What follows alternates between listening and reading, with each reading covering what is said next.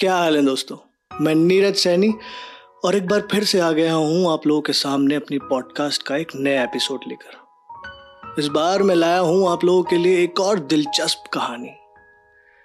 और ये कहानी बदलाव के तौर पर मेरी मम्मी सुनाएँगी।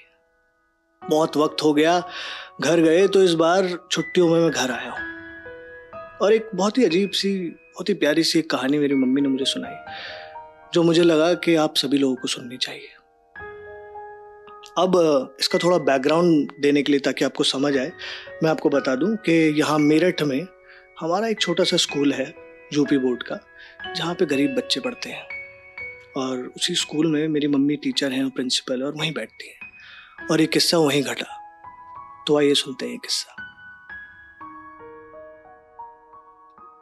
दोस्तों, आज मैं आपको ऐसे वृद्ध व्यक्ति के बारे में बताना चाहती हूँ, उनकी कहानी बताना चाहती हूँ, या यूँ कहिए कि उसकी हकीकत बताना चाहता हूँ, जो कि अक्सर मेरे स्कूल के सामने से गुजरता था और उसको गुजरते हुए देखकर थोड़ा सा अचंभा होता था, क्योंकि वो व्यक्ति जो था बहुत अधिक बुज़ुर्ग था और चलने में उसको थोड़ी सी दिक्कत भी होती थी।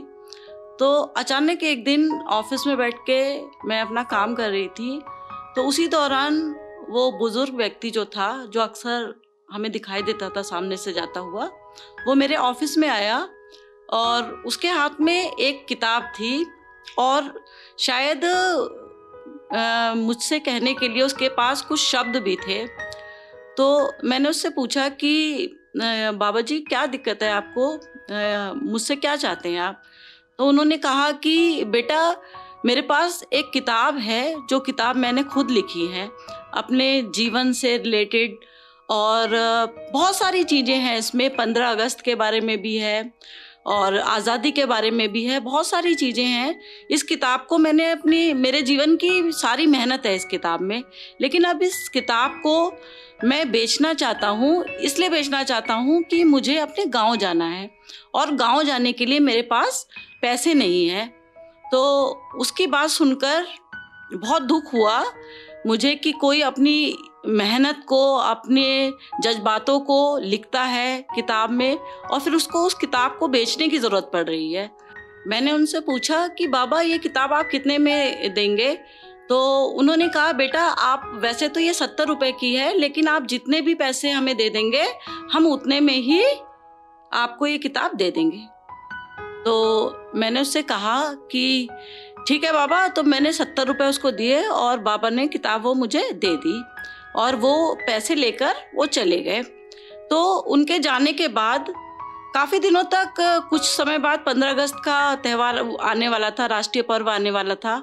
तो हम चाहते थे कि बाबा से झंडा रोहण कराएँ, लेकिन फिर वो बाबा हमें नहीं दिखाई दिए क्योंकि वो बाबा जो थे, वो अपने गाँव शायद चले गए थे।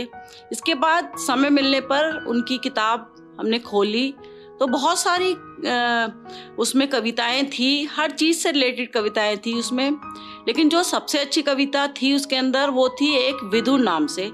विदुर शायद आप सब लोग जानते ही होंगे कि जिस औरत का आदमी मर जाता है, उसे तो विधवा कहते हैं और जिस आदमी की औरत मर जाती है, उसको विधुर कहते हैं।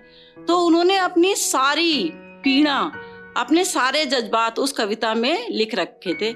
और उस कविता को पढ़ने के बाद मेरे रोंगटे खड़े हो गए और ऐसा लगने लगा जैसे कि सारा दुख उस किताब में उनका सिमटा हुआ है।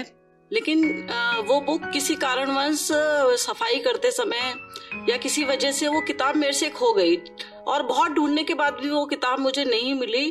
तो इस बात का मेरे को हमेशा दुख रहा और उसको शायद अब भी हम खोजते हैं। कभी कभी कई पुरानी चीज़ें होती हैं तो उस किताब को हम ढूंढते हैं क्योंकि उस किताब से मेरा एक लगाव था क्योंकि उसी किताब से हमने कई पंद्रह अगस्त में, छब्बीस जनवरी में कई प्रोग्राम्स भी हमने कराए थे अपने बच्चों के लिए।